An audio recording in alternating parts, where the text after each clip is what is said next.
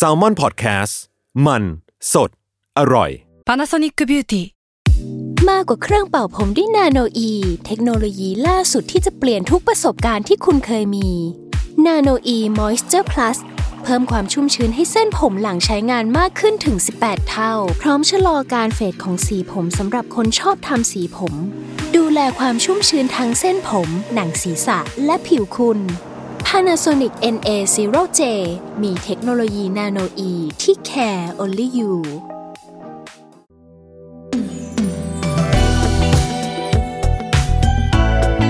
ลองเล่นดูถ้าไม่เล่นแอนดูจะรู้ได้ยังไงกับผมท็อปปี้ประชร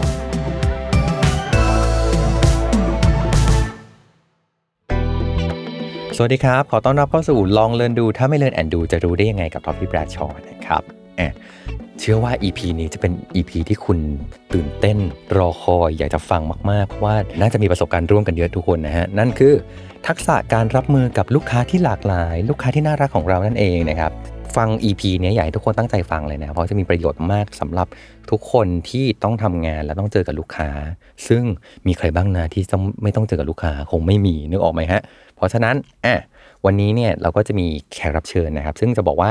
มีประสบการณ์ในดูการดูแลพนักงานสาขาต่างๆแล้วก็ประสบการณ์หน้าร้านมามากกว่าสิบห้าปีเพราะฉะนั้นเนี่ยโนว์ฮาวอะไรต่างๆเนี่ยมาเพียบนะครับเพราะฉะนั้นเราจะมาเรียนรู้กันแล้วก็เราจะถามเขาด้วยนะครับว่าลูกค้าเป็นพระเจ้าจริงหรือเปล่านะครับขอต้อนรับพี่อ๋อวรทัศน์ศิริพันธ์นะครับ ซี โอ โอ ของหอแว่นครับผมสวัสดีครับสวัสดีครับสิบห้าปีที่ทำงานดูแลพนักงานต่างๆซึ่งพนักงานก็ต้องไปสัมผัสกับลูกค้าอีกต่อนึงถูกมั้ยครับใช่ครับอ๋อสิบห้าปีที่ผ่านมาเป็นไงบ้างครับกับกับชีวิตที่ต้องเจอกับเอ่อมนุษย์ลูกค้าขนาดนี้ฮะก็จริงๆเป็น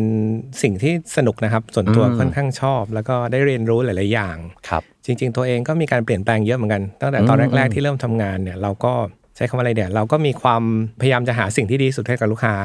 นะครับเพียงแต่เราก็เหมือนตัดสินใจไปแล้วด้วยความชอบของเราต่างๆเนี่ยเฮ้ยอันนี้ดีที่สุดแล้วแล้วก็นำเสนอลูกค้าไปแต่ก็บางทีลูกค้าก็ไม่ชอบอะไรต่างๆเนี่ยแต่ว่าระหว่างระยะเวลาสิบห้าปีเนี่ยมันก็ทำให้เราสามารถมีประสบการณ์ได้เจอลูกค้าหลายๆท่านหลายๆกลุ่มทำให้เรารู้ว่าเอ้ยจริงๆเนี่ยสิ่งที่เราคิดว่าดีอาจจะไม่ได้ตรงความต้องการของลูกค้าก็ได้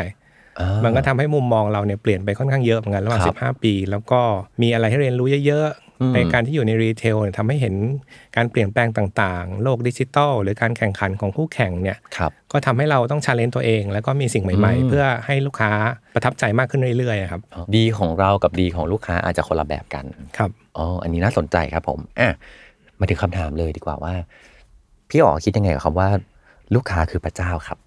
จริงๆเรามองว่าเราอ่ะมีความตั้งใจนะครับว่าอยากจะทั้งๆ ท, ที่ทำรีเทลมาตลอดเลยโดยเฉพาะตอนที่อยู่หอแว่นเนี่ยเรามีความตั้งใจอย่างมากที่จะตอบสนองความต้องการลูกค้านะครับหาสิ่งที่ดีที่สุดที่เหมาะกับลูกค้าให้นะครับอาจจะไม่ได้เป็นของที่แพงที่สุดแต่เป็นของที่เหมาะตามความต้องการของเขาเนี่ยเราก็ตั้งโจทย์แล้วกันว่าลูกค้าเป็นคนสำคัญของเรา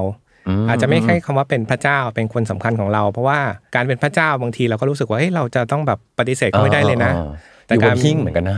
ดูแบบเออไม่ค่อยไม่ค่อยมี human touch กันเท่าไหร่ก็เลยมองว่าจริงๆอาจจะใช้คำว่าเป็นคนสำคัญแล้วกันคือถ้าเป็นคนสำคัญเนี่ยเราก็ยังแนะนำให้ข้อมูลเขาได้เป็นข้อมูลที่เขาตัดสินใจคือเป็นพระเจ้าเราก็ไม่อยากจะแตะต้องถูกไหมครับก็บูชาอย่างเดียวแต่ถ้าเป็นคนสำคัญเนี่ยก็ยังเราสามารถแนะนำเขาได้ให้เขามีข้อมูลในการตัดสินใจและให้เขาสามารถเป็นคนเลือกสิ่งที่เหมาะสมกับเขาที่เขาชอบมากที่สุดโอ้ยอันนี้มุมนี้ดีมากเลยครับลองเปลี่ยนวิธีคิดจากลูกค้าคือพระเจ้าที่แบบเขาว่าไงว่างั้นผิดถูกทุกอย่างตามลูกค้าอย่างเดียวแต่ว่าถ้าเราเปลี่ยนวิธีคิดเป็นลูกค้าคือคนสำคัญน่ะพอเป็นคนสำคัญแล้วอ่ะเท่ากับว่าหนึ่งคือเราอยากให้สิ่งที่ดีที่สุดกับเขาแล้วแหละเออแต่สองคือเราอ่ะจะตั้งใจฟังเขาด้วยเหมือนกันว่าเอ๊ะเขาจริงๆเขาต้องการอะไรแล้วก็บางอย่างถ้าเกิดสิ่งที่เขาต้องการนั้นมันอาจจะไม่ใช่สิ่งที่ดีหรือเรารู้ว่าเรามีคำแนะนำที่มันดีกว่านั้นได้อะเออเราก็จะสามารถแนะนำเขาได้เหมือนกันใช่ครับเออพอเป็นอย่างนี้ปุ๊บแล้วแบบเออหายกลัวลูกค้าเหมือนกันนะฮะใช่คือพยายามจะมองในมุมนั้นแล้วก็หลายๆอย่างเนี่ยการที่เรามองเขาเป็นคนสำคัญเนี่ยก็เหมือนคนในครอบครัวอะไรต่างๆด้วยเนี่ยบางทีมันมีความผิดพลาดมีอะไรต่างๆที่ลูกค้าไม่พอใจอ่ะเนี่ยก็พยายามจะหาทางแก้ไขให้ลูกค้าให้ดีที่สุดนะครับบางทีเราอาจจะเหมือนไม่ได้ไม่ได้แบบเหมือนไม่อยากจะชนกับลูกค้าอะไรต่างๆเนี่ยเราพยายามจะรับข้อมูลมาก่อนแล้วเราก็พยายามจะหาทางแก้ไขปรับปรุงให้ดีที่สุดแล้วก็รับฟีดแบ็กลูกค้าในการปรับปรุงต่อไปในอนาคตนะครับโอ้ยดีครับเพราะว่านอกจากจะไม่ใช่พระเจ้าแล้วอ่ะแล้วเป็นคนสำคัญ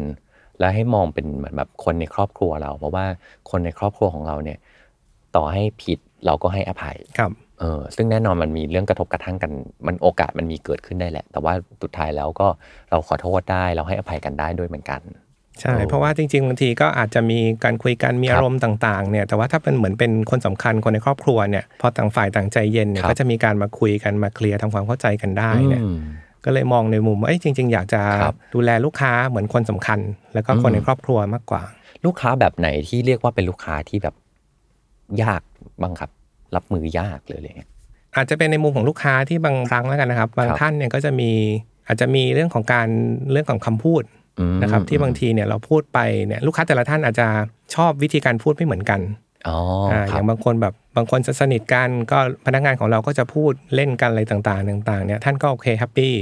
แต่กับบางท่านเนี่ยก็จะไม่ชอบอาจจะชอบให้พูดเหมือนแบบสุภาพมากขึ้นอะไรต่างๆเนี่ยบางทีการพูดถ้าเราดูในเรื่องของความชอบลูกค้าเนี่ยไม่ถูกต้องเนี่ยบางทีพูดออกไปอาจจะไม่ตรงใจลูกค้าซึ่งอันนี้เราก็ต้องพยายามฝึกพนักงานของเราหรือว่าฝึกทีมของเราเองเนี่ยให้สามารถดูลูกค้าได้ว่าลักษณะที่ลูกค้าชอบจะเป็นแบบไหนแล้วก็พยายามจะดูว่าถ้าลองพูดไปแล้วเกิดไม่ชอบขึ้นมาเนี่ยก็อาจจะต้องปรับในทันทีอันนี้เป็นการสังเกตเป็นการฟังของที่ร้านจริงๆว่าสถานการณ์ตอนนั้นเนี่ยเป็นยังไงบ้างฟังแล้วก็นึกภาพออกเหมือนกันนะครับเพราะว่าเหมือนกับบางทีลูกค้าบางคน อาจจะชอบพนักงานที่กันเองกันเองเออบางคนอาจจะชอบแบบทางการทางการหรืออะไรอย่างเงี้ยคือมันก็มีหลายโหมดแสดงว่าตัวพนักงานของหอแว่นเองก็จะต้องมีหลายโหมดอยู่ในตัวเหมือนกันใช่ใช่ครับก็คือต้องใช้คำว่าสังเกตกันเพราะว่าต้องสังเกตและมีความเข้าใจลูกค้าว่าลักษณะลูกค้าเป็นยังไงบ้างนะครับเพื่อที่ว่าเราจะได้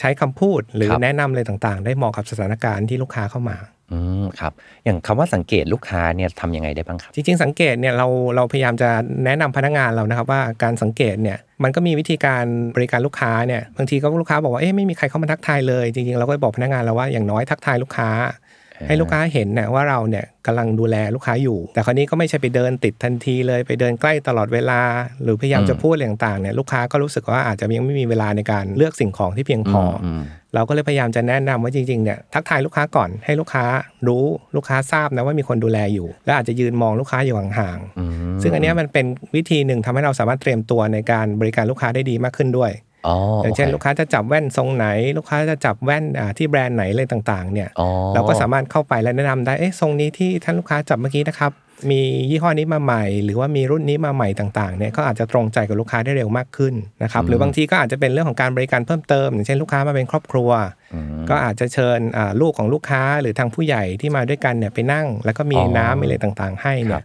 ก็ทำให้ลูกค้ามีความสะดวกในการเลือกซื้อสินค้ามากขึ้นโอ้ยนี่ผมว่าเทคนิคดีมากเลยเพราะว่าแบบลองกำลังนึกถึงภาพว่าแบบสมมติมีตัวละครหลายตัวเข้ามาเช่นสมมติว่าแบบมาพร้อมกันหลายคนจริงๆแล้วอยากจะหนึ่งคนอาจจะต้องการเลือกแว่นอยู่แต่ก็ต้องไปจัดการคนอื่นๆที่มาด้วยซึ่งในขณะเดียวกันถ้าเกิดคนอื่นๆรู้สึกว่าแบบฉันมาทำอะไรที่นี่แบบรู้สึกเป็นส่วนเกินของตรงนี้ขึ้นมาเนี่ยเขาก็จะแบบมันสุดท้ายมันก็จะไม่มีความสุขกันสักคนใช่แล้วมันก็จะค่อนข้างเร่งคนนู้นก็จะดูว่าไม่สบายใจคนนี้ก็เอ๊ะเหมือนเพื่อนรออยู่อะไรต่างๆนะครับก็อันนี้เป็นอันหนึ่งที่เราต้องใช้การสังเกตและดูว่าเอ๊ะเราจะทำยังไงให้ experience การซื้อของของลูกค้าเนี่ยดีที่สุดสมูทที่สุดแล้วก็แฮปปี้ทุกฝ่ายอันแรกนี่ผมจดได้เลยคืออันแรกคือทักทายก่อนให้รู้ว่าแบบฉันอยู่ตรงนี้นะพร้อมให้บริการพร้อมดูแลถูกไหมครับแล้วก็ในระหว่างนั้นอันก็คือข้อที่สองคือสังเกตไปด้วยคือไม่ใช่แค่ยืนอยู่เฉยๆแต่ว่าแบบยืนไปสังเกตไปด้วยว่าเขาจับแว่นอะไรเขาสนใจแบบไหนใช่ครับพอเมื่อไหร่ก็ตามที่เราต่อไปเป็นซีนของเราแล้วเราเข้าไปช่วยดูแลเขาเนี่ยเราก็จะรู้เลยว่าแบบอ่ะต่อติดได้เลยไม่ต้องมาเริ่มต้นใหม่ใช่ครับนะครับอันที่สามคือนอกจากดูแลลูกค้าที่เป็นลูกค้าที่แบบอาจจะมันเลือกแว่นเราแล้วเนี่ยมีตัวละครอื่นๆที่เราเองจะต้องให้ความสำคัญด้วยเหมือนกันเพื่อที่จะต้องทำให้เขารู้สึกว่าเฮ้ยเข้ามาที่ร้านแล้วก็สบายใจแม้ว่าเขาณเวลานั้นอาจจะไม่ได้ซื้อแว่นของเราก็ตามทีนี้มีวิธีการทำยังไงให้พนักงานนะครับเขาเวลามาทำงานแล้วก็จะเจอโจทย์ยากๆหน่อยโดยเฉพาะโจทย์กับลูกค้าอย่างเงี้ยทำยังไงให้พนักงานมี mindset ที่ดีต่อลูกค้าได้ครับในเมื่อสมมติในความจริงที่เขาเจอเขาคงคงเจอลูกค้าที่แบบบางทีก็อาจจะไม่น่ารักมีลูกค้าที่แบบจัดการยากจังอย่างเงี้ยแต่ทำยังไงให้พนักงานเราแบบมี mindset ที่ดีต่อเขาได้จริงๆผมมองในมุมเรื่องของการสร้างความมั่นใจพนักงานเราก่อนนะครับในการที่จะสามารถ handle จัดการสถานการณ์ตรงนั้นได้เนี่ยก็ตั้งแต่เรื่องของการอบรมซึ่งการอบรมมีทั้งเทรนนิ่งธรรมดานะครับมีการโรลเพลย์อ่ะหลังๆโรลเพลย์ก็จะมาช่วยเยอะในการที่เขาเจอสถานการณ์จริงได้ลองฝึกหัดอันนี้ผมว่าเขาจะเริ่มค่อนข้างแม่นมากขึ้นแล้วว่าเจอเหตุการณ์แบบนี้จะทำยังไงดีขณะเดียวกันเรื่องของการเขาเรียกอะไร process การ handle ของเขาเนี่ยมีเป็น procedure ให้ authority ว่าพนักงานของเราสามารถจัดการได้ถึงเลเวลไหนหรือถ้าเกิดสมมติเกินอำนาจเขาแล้วเกิน authority เนี่ยเขาสามารถติดต่อขอความช่วยเหลือจากใครได้ผมว่าอันนี้มันเป็นภาพองค์รวมที่ทำให้เขาสามารถมีความมั่นใจในการที่จะบริการลูกค้ามากขึ้นแล้วก็สามารถรู้ว่าสิ่งที่เขาทำได้ทำไม่ได้คืออะไรหรือว่ามีใครคอยช่วยเขาอยู่บ้างเนี่ยก็เนี่ยทำให้เวลาคนเรามั่นใจเนี่ยผมว่าการที่เข้าไป approach ลูกค้าหรือการไปบริหารเนี่ยก็จะช่วยแล้วก็ที่สาขาเราเองเนี่ยก็จะมีทั้งระดับที่เป็นพนักงานถูกไหมครับเป็นช่างเป็นรองผู้จัดการรวมไปถึงเป็นผู้จัดการฉะนั้นมันก็มีโรในการเพลย์ได้อย่างเช่นพนักงานอาจจะมีเคสกับลูกค้าอยู่ก็สามารถเชิญผู้จัดการออกมาช่วยแฮนเดิลได้คราวนี้บางครั้งการที่เปลี่ยนคนคุยเนี่ยผมว่าสถานการณ์มันก็จะเปลี่ยนไปนิดนึงก็คือถ้าจะทำให้ลูกค้าเนี่ยสามารถอธิบายได้เพิ่มเติมบางทีคุยกับคนที่เขาไม่พอใจอยู่เนี่ยก็อาจจะทำให้เขาอารมณ์ค่อนข้างร้อนนิดนึงแต่ถ้าเปลี่ยนคนคุยเนี่ยหรือวิธีการพูดต่างๆเนี่ยก็อาจจะทำให้สถานการณ์เปลี่ยนไปได้ก็อาจจะต้องมีโรในการเพลย์ในการช่วยกันในสาขาด้วยอีกอันนึงในการทำให้สถานการณ์เนี่ยค่อนข้างเบาลงนะครับอ๋อเออเพราะเป็นอย่างนี้ในมุมของพนักงานก็รู้สึกว่าไม่ไม่โดดเดี่ยวเหมือนกันนะใช่ใช่ครับมันไม่เหมือนกับว่าแบบคนที่เป็นแบบ customer service หรือคนที่ต้องเจอกับลูกค้าเนี่ยเขาไม่ได้อยู่คนเดียวแหละแต่มีตัวละครอื่นๆมีทีมด้วยแหละมีผู้จัดการหรือมีใครต่างๆนานาที่แบบอ่ะสามารถช่วยเขาได้อยู่ใช่ครับทีนี้มันมีวิธีมี framework ยังไงบ้างครับเวลาเราเจอลูกค้าที่น่าจะมีปัญหามาแล้วมันมีวิธีคิดแบบต้องจัดการรับมือยังไงบ้างหนึ่งสองสามสี่ยังไงบ้างครับจริงๆการตั้งคำถามกับเรื่องของการฟังเนี่ยผมว่าเป็นอันแรกก่อนนะครับที่จะตั้งคำถามก่อนแล้วก็ฟังลูกค้าว่าจริงๆประเด็นที่ลูกค้าเนี่ยมีคอนเซิร์นหรือมีความกังวลคืออะไรบ้างหรืออะไรเป็นสาเหตุหลักที่ทำให้เขาเนี่ยอาจจะไม่พึงพอใจในบริการผมว่าอันเนี้ยมันก็จะเป็นจุดแรกที่ทำให้สามารถเข้าใจได้ว่าเอ๊ะเหตุการณ์เนี้ยเกิดเพราะอะไรมากเพราะอะไรเกิดเพราะอะไรขึ้นมานะครับคราวนี้หลังจากนั้นเนี่ยก็อยู่ที่ process ในการ handle ละว่าเกิดเหตุการณ์แบบนี้เราในมุมของบริษัทเองเราสามารถมาเตรียมเป็นเทรนนิ่งได้เพราะว่าอย่างประสบการณ์ของพนักงานหน้าร้านเนี่ยเจอมาหลายเคสเหมือนกันซึ่งพวกนี้ผมว่าอย่างน้อยเรามาทำเป็นเฟรมไว้มาสามารถเป็นลิสต์ได้ว่าเฮ้ยจริงๆเหตุการณ์ที่ค่อนข้างเกิดอาจจะมีเกิดแล้วบ่อยกว่าเหตุการณ์อื่นเนี่ยมีอะไรบ้างแล้วก็วิธีที่เจอเหตุการณ์แบบนี้จะมีการแก้ไขหรือปรับปรุงยังไงได้บ้างผมว่าทำเป็นเหมือนคล้ายๆเป็น เอฟ เอ คิว เป็น process เบื้องต้นไว้ให้พนักงานเนี่ยได้อันนี้ผมว่าจะทำให้เขาสามารถมีจาก หนึ่งร้อยเปอร์เซ็นต์ อาจจะมีสัก แปดสิบเปอร์เซ็นต์ ที่มีคำตอบระดับหนึ่งและสามารถช่วยให้เขาสามารถมั่นใจในการ handle ตรงนั้นได้ก็อาจจะมี ยี่สิบเปอร์เซ็นต์ ที่ต้องใช้สถานการณ์ตรงหน้านั้นช่วยหรือว่าใช้ทีมงานในการช่วยนะก็พวกนี้จะน่าจะทำเสริมให้เขาสามารถที่จะตอบโจทย์ลูกค้าได้ชัดเจนมากขึ้นจากข้อมูลที่ฟังมาแล้วก็จาก process ที่เรามีเตรียมไว้ให้เขาครับอืมอืมอืมโอ้ยน่าสนใจครับเพราะว่าจุดแรกคือต้องฟังแล้วก็หาให้เจอก่อนว่าอะไรคือสาเหตุหลักที่ทำให้อะไรคือสาเหตุหลักที่ทำให้ลูกค้ารู้สึกไม่พอใจครับเนาะอันต่อมาก็คือว่าเราไม่ได้ไปตัวเปล่านะครับเราต้องมีการซ้อมมันแล้วมีการเตรียมตัวมาแล้วมีการเรียนมาแล้วเทรนมาแล้วนั่นแหละว่าเอ้ยมันเมื่อมันเกิดปัญหาแบบไหนบ้างปัญหา A จะต้องแก้ยังไงปัญหา B ต้องแก้ยังไงปัญหา C ต้องแก้ยังไงบ้างเราก็จะเหมือนเหมือนเหมือนมีหลักในการแก้ปัญหาอยู่แล้วอืมเพราะฉะนั้นก็จะแบบเราก็จะรู้ว่าจะต้องแก้ปัญหาอย่างไรรับมือกับมันได้ใช่ครับอ่ากับกับเสริมนิดนึงจริงๆอันที่ผมชอบจัดจริงๆคือเซสชั่นที่ให้แต่ละสาขาเนี่ยมาแชร์กันโอ้ยนี่ดีครับอ่าก็คือใครเจอเคสอะไรต่างๆเนี่ยก็มาแชร์กันแล้วก็เล่าให้ฟังกันว่าอ่ะแฮนเดิลยังไงบ้างนะครับไม่ได้แชร์ข้อมูลลูกค้าเพียงแต่แชร์สถานการณ์ให้ฟังแล้วก็คราวนี้ก็อาจจะ recognize เขาที่สามารถ handle เหตุการณ์ให้ผ่านไปได้ด้วยดีนะครับและขณะเดียวกันก็สามารถแชร์ให้เพื่อนฟังได้ด้วยว่าเกิดเหตุการณ์แบบนี้ต่อไปคุณมีแบบนี้นะบางทีเขาอาจจะนึกไม่ออกว่าอ๋อมีวิธีแก้แบบนี้ด้วยนะแต่พอเขาฟังอีกสาขาหนึ่งแล้วให้ฟังเนี่ยผมว่าก็ทำให้เขามีเหมือนเป็นองค์ความรู้หรือเป็นเทคนิคละกันในการที่เขาสามารถเอาไป handle ต่อได้ถ้าเขาเจอขึ้นมาจริงๆมีเคสไหนที่ทำให้พี่อ๋อแบบทึ่งบ้างไหมครับว่าแบบเฮ้ยมันจริงๆมันก็มีช้อยส์ในการแก้ปัญหาแบบนี้ได้นี่นาแล้วเรารู้สึกว่าเป็นเคสแบบที่พนักงานมาเล่าให้ฟังเรารู้สึกแบบหรือพนักงานมาแชร์ในวงด้วยกันเรารู้สึกแบบเอ้ยอันเนี้ยเป็นเคสที่น่าสนใจมากเลยจริงๆจะมีเป็นเคสที่อาจจะเป็นในมุมคอมมิตเมนต์ของพนักงานมากกว่าผมรู้สึกว่าพนักงานเรามีความตั้งใจมากๆในหลายๆที่ทำงานมาครับอาจจะโชคดีที่ว่าได้ทำในหลายๆที่ที่มีเรื่อง customer commitment ค่อนข้างสูงมากๆ ก็มีปัญหาอะไรปั๊บเราพยายามแก้ให้ลูกค้าจนเต็มที่เลยหรือว่าจริงๆบางอย่างเนี่ย policy procedure เนี่ยทำไม่ได้แต่เขาก็ raise ขึ้นมาเพราะเขามองว่าลูกค้าเนี่ยเป็นคนสำคัญจริงๆแล้วก็ดูว่าให้ผู้ใหญ่เนี่ยเป็นคนตัดสินใจว่าสามารถอะไรเพิ่มเติมให้ลูกค้าได้ซึ่งจริงๆเนี่ยถ้าพนักงานของเราไม่มี commitment ในเรื่องของการ customer service เนี่ยเขาก็คงตามนั้นละ procedure บอกไม่ได้ก็คือจบแต่หลายๆเคสที่เคยเจอมาที่ประทับใจจริงๆก็คือพนักงานเนี่ยจะ raise ขึ้นมาบอกว่าเอ้ย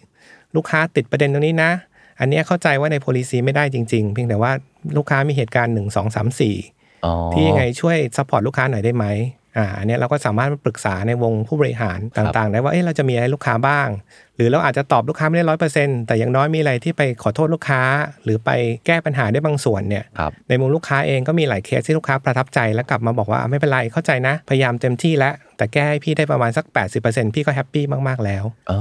อันนี้เป็นความประทับใจที่เกิดจริงๆเคสของความผิดพลาดหรือความเออร์เรอร์เนี่ยก็สร้างความสุขในการบริการลูกค้าได้เหมือนกั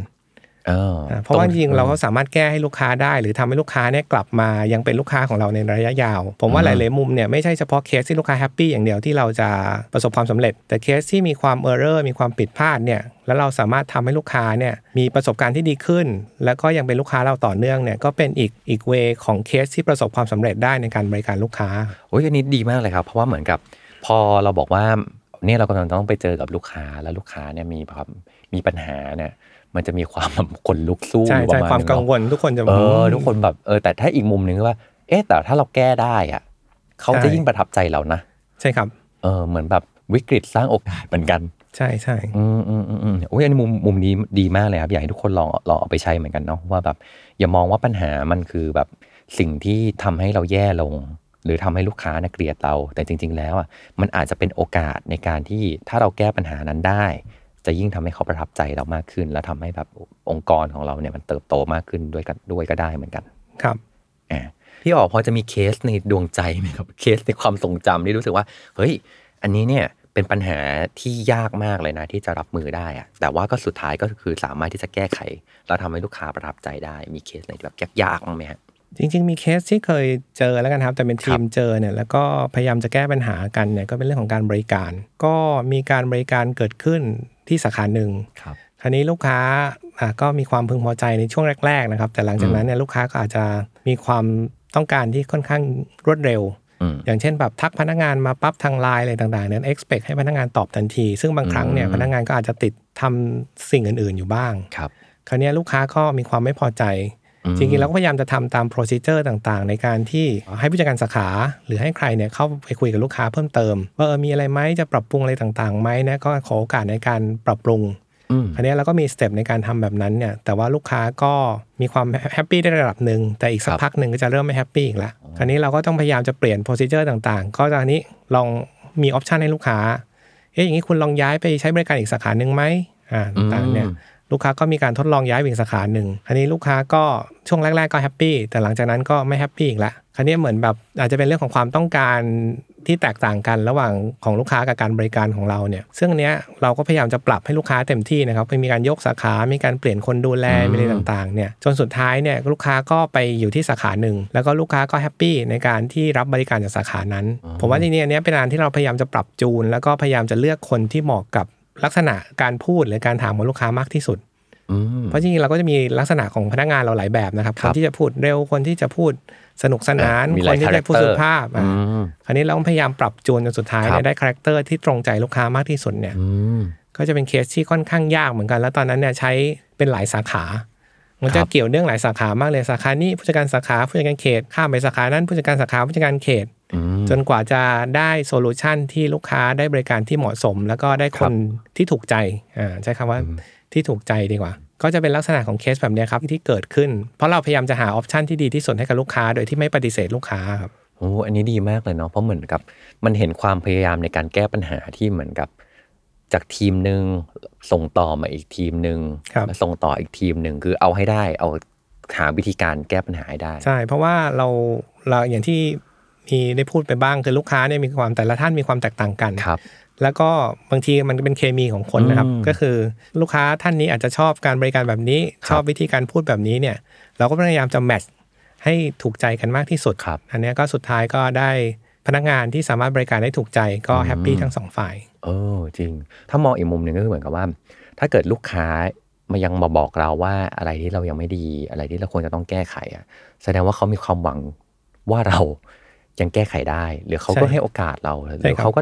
ก็เป็นหนึ่งในความรักของเขาเหมือนกันเนาะใช่ครับแต่ถ้าเกิดว่าเขาหมดความหวังกับเราแล้วอ่ะเขาไม่จำเป็นจะต้องมาบอกเราด้วยซ้ำใช่เขาออกไป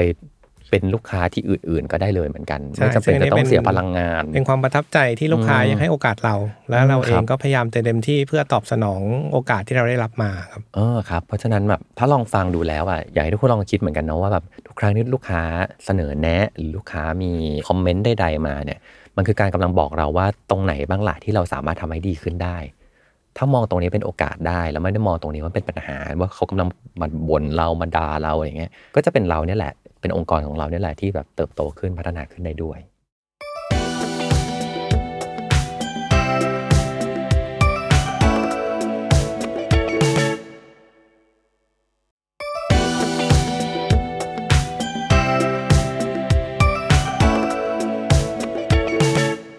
ทีนี้พี่อ๋อมีมีฟีดแบ็กหรือว่ามีผลตอบรับในการที่ลูกค้าเคยให้มาครับเราแบบเอ้ยแบบเป็นฟีดแบ็กที่เราประทับใจมากๆไม่ลืมเลยมีไหมครับมีอาจจะเป็นฟีดแบ็กในมุมของทีมมากกว่านะครับก็คือส่วนใหญ่เนี่ยทีมจะเป็นคนที่ดูแลลูกค้าเป็นหลักแล้วก็มีเคสที่ลูกค้าอาจจะมาในกรณีอย่างเช่นมาขอบคุณต่างๆนะครับที่บริการได้ดีหรือบางครั้งเนี่ยลูกค้าอาจจะมีเป็นมาฉลองวันเกิดให้กับพนักงานของเราก็มีอ่าด้วยความที่ดูแลกันมาตลอดนะครับดูแลกันมายาวนานดูแลกันมาอย่างดีแล้วก็ประทับใจกันมากเนี่ยก็อาจจะมีลูกค้ามีของเล็กๆน้อยๆมาสวัสดีแฮปปี้เบิร์ธเดย์พนักงานต่างๆเนี่ยอันนี้เป็นการโชว์เลยว่าเฮ้ยจริงๆเนี่ยลูกค้าหลังจากเราให้ใจลูกค้าไปนะครับว่าลูกค้าเป็นคนสำคัญเราดูแลเต็มที่เราช่วยเหลือลูกค้าในหลายๆเรื่องอันนี้ก็เป็นผลฟีดแบ็กที่ดีมากๆเลยที่ลูกค้าก็รู้สึกเหมือนกันว่าเราเป็นคนสำคัญเป็นคนในครอบครัวสามารถที่จะแบบมีอะไรก็ช่วยๆกันแล้วก็ขณะเดียวกันก็ยัง recognize มา Happy Birthday พนักงานด้วยสุดยอดเลยเพราะว่าเปลี่ยนจากวิธีคิดตั้งแต่ต้นเนาะว่าแบบลูกค้าไม่ได้เป็นพระเจ้านะแต่ลูกค้าคือคนสำคัญแล้วเราก็ดูแลลูกค้าแก้ปัญหาลูกค้าจนวันหนึ่งมันถึงระดับที่ลูกค้าก็มองเห็นว่าพนักงานก็เป็นคนสำคัญเหมือนกันใช่ครับโอ้โหคงเป็นความสุขของของคนทำงานเหมือนกันครับหลายๆเคสที่เจอมาที่คุยกับพนักงานนะครับหลายๆท่านนะครับที่เรื่องของบริการลูกค้าเนี่ยคนที่บริการลูกค้าได้ดีแล้วก็มีลูกค้าระยะยาวเนี่ยจะเป็นคล้ายๆแบบเนี้ยคือผมว่าเขาทุ่มเทเขาให้ใจลูกค้านะครับแล้วก็อย่างที่บอกเขาดูลูกค้าเป็นคนสำคัญเขาแนะนำสิ่งที่ดีกับลูกค้าโดยบางทีลูกค้าอาจจะชอบแบบนี้แต่ว่าจริงๆอาจจะไม่เหมาะกับลูกค้าเขาก็แนะนำอีกมุมนึงอ่ะอันนี้ก็พอลูกค้าไปลองใช้ปรากฏว่าชอบติดใจอันนี้เป็นอีกมุมที่เราไม่ได้ตามลูกค้า ร้อยเปอร์เซ็นต์ แหละแต่เราแนะนำสิ่งที่ดีให้กับเขาลูกค้าก็แฮปปี้หลังจากนั้นลูกค้าก็จะเชื่อมั่นในคำแนะนำของเราแล้วก็ treat เราเหมือนเป็นคนแนะนำเป็นคนให้ข้อมูลที่ดีกับลูกค้าแล้วก็เป็น long term relationship จริงๆครับโอ้เจ๋งมากเลยอืมทีนี้ในความในชีวิตจริงเนี่ยมันก็คงมีแบบการที่เราต้องเจอกับลูกค้ายากๆมากๆเนี่ยบางทีมันก็อาจจะมีเกิดความเครียดความท้ออยู่เหมือนกันเลยครับพี่อ๋อมีวิธีการทำยังไงให้พนักงานแบบมีกำลังใจขึ้นมาหลังจากที่เขาเหมือนแบบเขาบาดเจ็บมาอะไรอย่างเงี้ยพี่อ๋อทำไงครับจริงๆในเคสพวกนี้เนี่ยผมว่าจะเป็นในมุมของการคุยกันมากกว่าว่าจริงๆเราจะช่วยเขาแก้ปัญหายังไงจริงๆในหลายๆเคสเนี่ยก็เป็นประสบการณ์ส่วนตัวได้นะครับตอนแรกๆเลยในเวลาเจอเคสยากๆต่างๆผมก็จะนั่งคิดหาวิธีมากเลยแล้วก็คิดไปคิดมาก็คิดไม่ออกก็เครียดอยู่นั่นน่ะแต่พอหลังๆเนี่ยเริ่มจะมีแบบเคสที่ว่าสามารถไปปรึกษาผู้ใหญ่สามารถปรึกษาใครๆได้สามารถปรึกษาเพื่อนก็จะมีไอเดียในการที่เอ๊ะแก้ปัญหาอย่างนี้ก็ได้นะเป็นไอเดียที่ตอนบางทีเราอยู่ในความเครียดอะไรต่างๆเราคิดไม่ออก อ, อันนี้ก็เป็นมุมคิดตอนที่หลังๆเปลี่ยน mindset มาก็อันนี้จะแนะนำทีมงานเหมือนกันว่าเฮ้ยถ้ามันมีปัญหาอะไรเนี่ยจริงๆคุณอย่าเก็บไว้คนเดียวนะคุณปรึกษาคนอื่นก็ได้เพราะว่าจริงๆเขาอาจจะมีมุมมองที่คุณอาจจะนึกไม่ถึงคุณอยู่สถานการณ์คุณมีอารมณ์คุณเครียดต่างๆเนี่ยคุณอาจจะลืมคิดอะไรบางอย่างไปหรือบางทีเจ้านายหรือว่าผู้จัดการเขตหรือใครเนี่ยอาจจะมีข้อเสนอแนะอื่นๆที่นอกเหนือจากอำนาจของคุณแล้วก็เป็นมุมมองใหม่ๆก็ได้อันนี้ก็จะทำให้เขาเนี่ยสามารถมีคนที่ปรึกษาได้อันแรกเนี่ยก็จะทำให้เขารู้สึกเบาลงในเรื่องของความเครียดขณะเดียวกันเราก็สามารถช่วยเขาแก้ปัญหาได้หรือแนะนำเขาได้ต่างๆเนี่ยผมว่าก็เป็นมุมหนึ่งที่ทำให้เขาสบายใจมากขึ้นในการแก้ปัญหาและรู้สึกว่าไม่ไม่เดียวดายเพราะว่าถ้าเกิดเขารู้สึกว่าแบบเอ้ยมันเป็นความผิดของเขาคนเดียว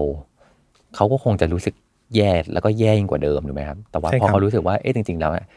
มันคือการทำงานเป็นทีมที่เขาสามารถเขามีเขาเจอเขาอาจจะเป็นคนที่เจอปัญหาแหละแต่ปัญหาเนี่ยเขาสามารถเล่าให้คนอื่นฟังได้แล้วก็อาจจะเจอก็ได้นะว่าแบบมันแก้ปัญหาวิธีการอื่นๆได้ด้วยเหมือนกันพอเป็นอย่างนี้มันก็โล่งใจมากขึ้นจริงๆจะใช้คำว่าโล่งใจก็ได้ผมรู้สึกว่ามันเป็นการยกภูเขาออกจากอกเหมือนกันนะบางทีเรารู้สึกว่าเราทำผิดอะไรสักอย่างแต่เราแบบไ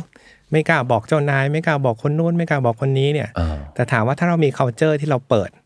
โอเคอ่ะทำผิดใช่ไหมบอกได้ไม่เป็นไรเดี๋ยวรอบหน้าแก้กันถ้ามีบทลงโทษอะไรก็มีเพียงแต่ว่าไม่ต้องปิดกันนะอันเนี้ยจะทำให้เขาสามารถที่ open มากขึ้นแล้วก็เขาเองก็เหมือนเป็นการโล่งใจยกภูเขาออกจากอกขณะเดียวกันเราก็สามารถรู้ปัญหาได้ก่อนที่ปัญหาจะลามไปมากกว่านี้ครับซึ่งอันนี้ก็ทำให้สามารถแก้ปัญหาได้เร็วมากขึ้นและปกติเนี่ยเวลาแก้ปัญหาได้เร็วเนี่ยผมว่าความรุนแรงของปัญหาเนี่ยมันจะน้อยกว่าการที่ปล่อยให้มันลามไปค่อนข้างมาก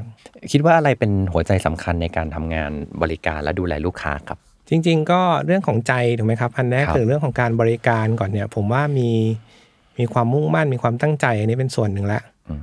ะอันที่สองผมว่าทักษะในเรื่องของการสังเกตในเรื่องของการฟังอันนี้ก็จะเป็นส่วนที่ทำให้เราสามารถเข้าใจลูกค้าได้มากขึ้นแล้วก็ในมุมของตัว mindset เองว่าจริงๆลูกค้าแต่ละท่านเนี่ยมีความต้องการที่แตกต่างกันเพราะว่าในหลายๆคนอาจจะมี mindset ที่มองให้ลูกค้าลูกค้ากลุ่มนี้ต้องเป็นแบบนี้สิลูกค้ากลุ่มนี้ต้องเป็นแบบนี้สิแต่จริงๆในกลุ่มเดียวกันมีความต้องการที่แตกต่างกันมากผมว่าถ้าเรามี mindset ของเราในการมองที่ว่าเอ้ยลูกค้ามีความแตกต่างกันนะอันนี้เราจะทำให้เราสังเกตและฟังลูกค้ามากขึ้นและสามารถมี option ในการที่บริการลูกค้าได้ดียิ่งขึ้นอืมแล้วอะไรที่ทำให้พี่อ๋อแบบอยู่ในงานที่ดูแลลูกค้าแบบนี้มันได้ยาวนานขนาดนี้ครับมีวิธีคิดแบบไหนที่ทำให้อยู่กับงานที่มีทั้งความตึงเครียดเหมือนกันเนาะทุกวันที่ตื่นมาก็เจอปัญหาอะไร เออแต่ก็แบบยังอยู่กับงานนี้ได้และมีความสุขกับงานนี้ยังรักงานนี้ได้อยู่ครับจริงๆเป็นความชอบส่วนหนึ่งนะครับในเรื่องของความ challenge ของงานแล้วก็โอกาสได้เรียนรู้ได้เจอลูกค้าหลายๆประเภทหลายๆแบบที่หลากหลายก็ทำให้เรา challenge ตัวเองในการที่เราต้องพัฒนาปรับปรุงของเราอย่างต่อเนื่องแล้วก็เหมือนที่มีคุยไปแล้วเนี่ยจริงๆเรื่องของความสุขในการบริการลูกค้าเนี่ยเป็นสิ่งสำคัญมากๆที่บางทีเราบริการลูกค้าแนะนำลูกค้าไปแล้วลูกค้ามาบอกเอ้ยใช่ชอบมากเลยที่เราแนะนำไปเนี่ยอันนี้โหมันเป็นความสุขที่เราได้ยินแล้วเราจะแฮปปี้มากๆขณะเดียวกันถ้ามันมีข้อผิดพลาดแล้วเราสามารถแก้ปัญหาให้ลูกค้าได้เนี่ยลูกค้าก็เหมือนเป็นลูกค้าเราอย่างต่อเนื่องระยะยาวเนี่ยก็เป็นอีกความสุขในมุมนึงผมว่าเนี่ยมันเป็นเสน่ห์ของการบริการการทำงานรีเทลที่มันมีความสุขมีสิ่งใหม่ๆมีการเรียนรู้อย่างต่อเนื่องเนี่ยอันนี้เป็นสิ่งที่ชอบมากๆเลยครับในการทำงานรีเทลแล้วก็เรื่องของงานบริการทีนี้มีมีคำถามที่ผมจะถามกับแขกรับเชิญทุกคนครับว่าแบบได้เรียนรู้อะไรจากทักษะการรับมือกับลูกค้าที่หลากหลายครับผมคิดว่าทักษะเนี้ยทำให้เราสามารถเอามาปรับใช้ในชีวิตของเราได้ด้วยนะครับในเรื่องของการรับฟังในเรื่องของการสังเกตหลายๆครั้งเนี่ยถ้าเราฟังก่อนหรือเราเข้าใจว่าฝั่งตรงข้ามเนี่ยมีมุมมองยังไงต่างๆเนี่ยอันนี้จะทำให้เราสามารถหาออปชันหาข้อสรุปที่ดีได้ซึ่งบางทีอาจจะเป็นข้อสรุปที่ดีกับทั้งสองฝ่ายด้วยคือมันไม่มีการแพ้ชนะอะไรต่างๆเนี่ยแต่ว่าถ้าเรารับฟังจริงๆเนี่ยตอนแรกเราอาจจะฟังเขาแบบนึงแต่ถ้าเราฟังไม่ชัดเจนเราอาจจะตัดสินใจแบบนึงแต่ถ้าเราตั้งใจฟังแล้วก็สังเกตเขาจริงๆเนี่ยเราอาจจะเข้าใจความต้องการที่แท้จริงของเขาและอาจจะหาโซลูชันที่เป็นวินวินทั้งคู่ก็ได้ครับผมว่าอันนี้เป็นทักษะอันนึงที่เราสามารถเอามาปรับใช้ได้ขณะเดียวกันอันนึงที่ชอบแล้วก็ปรับใช้อยู่ตลอดคือการมองว่าแต่ละคนเนี่ยมีความแตกต่างนะครับแล้วก็ความแตกต่างเนี่ยผมว่าไม่ใช่แต่ละคนด้วยคนเดียวกันแต่ละช่วงอายุแต่ละสถานการณ์เนี่ยก็มีความชอบความแตกต่างที่ความต้องการที่เปลี่ยนไปครับคราวนี้อยู่ที่ว่าตอนนั้นเนี่ยเราคุยกับเขาในสถานะตอนไหนหรืออยู่ในช่วงอายุตอนไหนเนี่ยก็จะทำให้เราสามารถคุยกับเขาและสามารถตอบโจทย์ความต้องการหรือสร้างความสัมพันธ์ของเขาได้อย่างต่อเนื่องถ้าเรามองว่าเขาจริงๆมีความเปลี่ยนแปลงนะเขาไม่ได้เป็นเหมือนเดิมตลอดเพื่อนเราตอนเด็กกับเพื่อนเราตอนนี้มีสถานการณ์ที่แตกต่างกันก่อนหน้านี้อาจจะบอกว่านัดเพื่อนเมื่อไหร่ก็ได้แต่ตอนนี้เขาแต่งงานมีลูกแล้วอ่ะนัดไปถ้าโกรธบอกว่าเพื่อนไม่ยอมมาคราวนี้ก็ก็คงไม่ได้คบกันอีกผมว่าเนี่ยมันเป็น mindset อันนึงที่ทำว่าเอ้ยจริงๆเนี่ยมันก็มีผลกับการใช้ชีวิตค่อนข้างเยอะและทำให้เราสามารถมองคนในหลายๆแบบได้ครับเหมือนเรียนรู้คนไปด้วยนะครับใช่ครับว่ามีการเปลี่ยนแปลงยังไงบ้างแต่ละคนเหมือนที่พี่พี่อ๋อบอกเลยคนคนเดียวคนคนเดิมแต่เวลาเปลี่ยนประสบการณ์เปลี่ยนเขาก็เปลี่ยนไปเหมือนกันถ้าเรามองเห็นตรงนี้ได้แล้วเราสามารถที่จะดูแลเขาได้รับมือกับเขาได้ อันเนี้ยมันก็จะแบบทำให้ความสัมพันธ์มันแบบยืนยาวได้เหมือนกันใช่ครับอืมอ่ะพี่อ๋อมีอะไรอยากจะบอกกับคนที่ต้องทำงานกับเราต้องเจอกับลูกค้ามั้งครับผมว่าเป็นการเอาใจเขามาใส่ใจเรานะครับพยายามจะสังเกตพยายามจะดูพยายามจะฟังว่าจริงๆลูกค้าเนี่ยมีความต้องการยังไงหรือมีอยากให้เราแนะนำอยากให้เราช่วยยังไงบ้างและในมุมของเราเองเนี่ยเราก็พยายามเลือกสิ่งที่ดีที่สุดให้กับลูกค้าจริงๆความตั้งใจของงานบริการเนี่ยผมอยากให้มองเป็น long term จริงๆการแนะนำสิ่งที่เหมาะที่สุดกับเขาดีที่สุดกับเขาเนี่ยอาจจะไม่ใช่ของที่แพงนะครับเพราะเรามองลูกค้าเป็นคนสำคัญเราอยากจะดูแลในระยะ long term ระยะยาวฉะนั้นเราเลือกตอนนี้ปั๊บดูกับเขาเรียบร้อยต่างๆเนี่ยพอเราแนะนำสิ่งที่เหมาะสมกับเขาเนี่ยยังไงถ้าเขาแฮปปี้ในอนาคตเขาจะกลับมาและเขาไม่กลับมาคนเดียวด้วยเขาก็จะพาทั้งครอบครัวจริงครับแนะนำให้เพื่อนพี่น้องมากับเราเนี่ยจะเป็นโอกาสอันดีมากเลยที่เราจะสามารถขยายฐานลูกค้าต่างๆได้แล้วก็การทำงานกับคนที่คนสำคัญคนที่เราให้ความสำคัญเนี่ยผมว่าเราก็มีใจทุ่มเต็มที่ขณะเดียวกันก็มีความแฮปปี้ในการบริการถ้าลูกค้าแฮปปี้จริงๆตัวเราเองก็มีความสุขในการทำงานไปด้วยครับผมมาม้วนจบครับสรุปให้ฟังนะครับว่าวันนี้เราได้เรียนรู้ทักษะการรับมือกับลูกค้าที่หลากหลายอะไรกันบ้างนะครับอันแรกเลยที่ผมชอบมากนะครับก็คือ customer commitment ครับมันจะมีคำพูดน้อยที่บอกว่าแบบลูกค้าคือพระเจ้าแต่จริงๆแล้วถ้าเรามองใหม่ว่าเป็นลูกค้าเท่ากับคนสำคัญเนี่ยอันเนี้ยวิธีคิดก็จะเปลี่ยนเหมือนกันเพราะว่าเมื่อเป็นคนสำคัญหนึ่งคือเราจะทำสิ่งดีๆให้กับเขาสองคือเราจะไม่ใช่แค่ตามใจเขานะแต่เราจะแนะนำสิ่งที่ดีที่สุดให้กับเขาได้จริงๆนะครับซึ่งพอเป็นอย่างนี้ปุ๊บจากเดิมเนาะเราเคยกลัวลูกค้าเนาะว่าเป็นลูกค้าเป็นพระเจ้าเราจะต้องมาบูชาอยู่ตลอดแต่จริงๆแล้วถ้าเรามองว่าเขาคือคนสำคัญเนี่ยอันนี้เนี่ยเราก็จะไม่กลัวลูกค้าอีกต่อไปอันที่สองก็คือถ้าอยากดูแลลูกค้าให้ได้ดีนะครับการฟังเป็นเรื่องสำคัญมากๆเลยฟังไม่ใช่แค่สิ่งที่เขาบอกด้วยซ้ำอาจจะต้องฟังไปลึกถึงว่าเอ๊ะจริงๆแล้วเขารู้สึกอะไรอะไรคือปัญหาที่แท้จริงแล้วอันนี้แหละจะสามารถทำให้เราหาคำตอบหาวิธีการช่วยเหลือเขาได้นะครับอันต่อมาก็คือว่าอย่าคิดว่าคุณเดียวดายนะครับเพราะว่าจริงๆแล้วเนี่ยการแก้ปัญหามันเป็นการแก้ปัญหาแบบทีมแล้วก็มีคนมาช่วยเราในการแก้ปัญหาได้อยู่เสมอนะครับแล้วก็อย่าลืมว่ากว่าที่จะไปถึงการแก้ปัญหามันจะมีการคิดมาก่อนแล้วว่ามันจะมีปัญหาอะไรที่มีแนวโน้มที่จะเกิดขึ้นได้บ้างปัญหาที่เจอบ่อยๆแล้วทีนี้เนี่ยแต่ละปัญหานั้นจะต้องจัดการยังไงเพราะฉะนั้นเนี่ยถ้าเราแม่นตรงนี้ปุ๊บเนี่ยเราก็จะมีหลักการในการที่จะไปรับมือกับลูกค้าได้นะครับอีกอันนึงที่ผมชอบมากเลยครับก็คือว่าเวลาเราพูดถึงลูกค้าบางทีเรามองแต่ปัญหาเนาะว่าแบบโอ้ยเขายุ่งยากมากเลยในการรับมือกับเขาเนี่ยแต่จริงๆแล้วให้มองว่าเอ็นเกมด้วยว่าถ้าเกิดเราแก้ปัญหานี้ได้อะเราก็จะสามารถสร้างความประทับใจให้เขาได้เขาจะมีความสุขมากขึ้นกว่าเดิมด้วยซ้ำเพราะฉะนั้นถ้าเราแค่เราเปลี่ยนโฟกัสครับว่าอ่ะลูกค้าเนี่ยวันนี้เขามีปัญหาแล้วแต่ว่าถ้าเกิดเราสามารถแก้ปัญหานี้ได้เขาจะยิ่งมีความสุขมากขึ้นแล้วเขาจะยิ่ง